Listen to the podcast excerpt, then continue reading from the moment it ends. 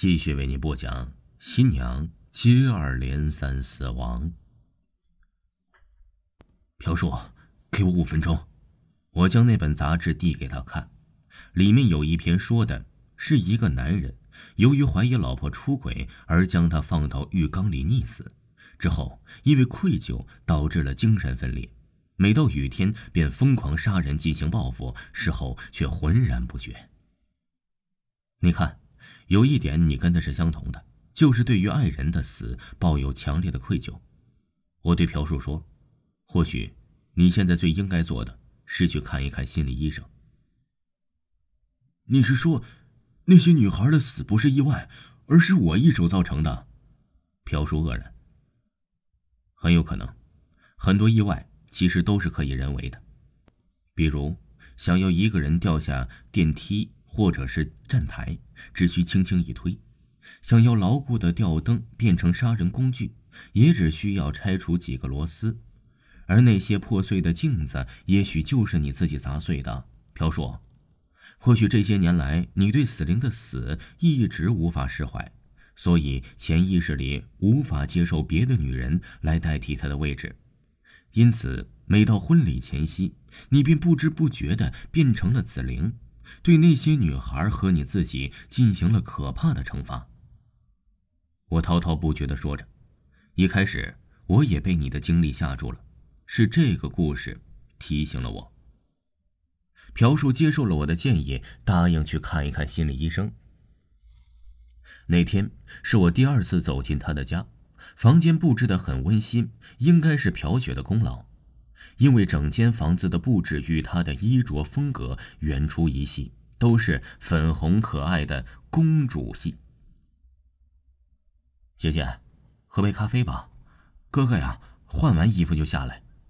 朴雪摇着轮椅从厨房里出来，给我端来了一杯芳香四溢的咖啡。我坐在沙发上，一边品尝着香甜的咖啡，一边等候朴树。可是为什么我突然这么困，眼皮这么沉呢？当我睁开眼睛的时候，看到自己正躺在冰冷的浴缸里，被捆绑的像只粽子。一股强劲的水柱正从水龙头里劈天盖脸的砸下，我挣扎的起身，见到了一双黑漆漆的大眼睛，是朴雪，她正俯身瞪着我。朴雪，你干什么？我要你死！朴雪的表情变得狰狞。你为什么要拆散我和哥哥？我没有，我只是想帮你哥哥治病。哥哥根本没有病，那些讨厌的女人都是我杀死的。从小到大，哥哥与我相依为命。十年前的车祸之后，他更是疼我宠我，一切以我为中心。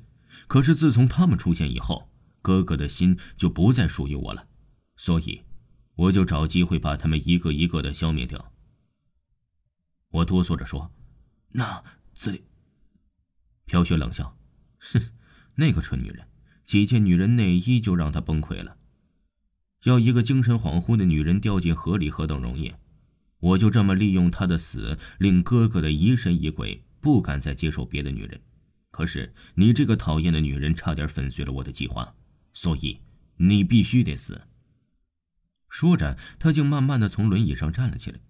他的腿，他的腿居然跟正常人一样修长有力。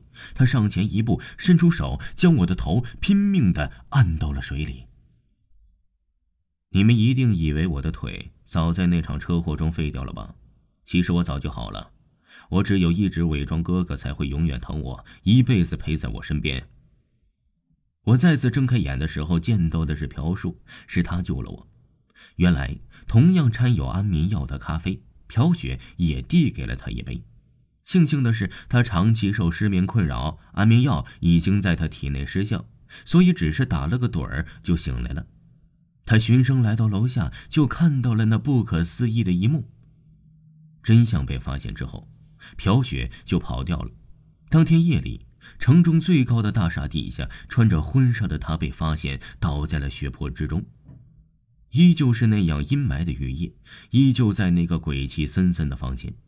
我揭开那张惨白色的蒙尸布，将手放在了女孩冰冷的额上，轻声说：“飘雪，别难过，我会帮助你成为这个世界最美丽的新娘。”我相信他听得见，因为当我的手移开时，他怒睁的眼睛已经闭上了。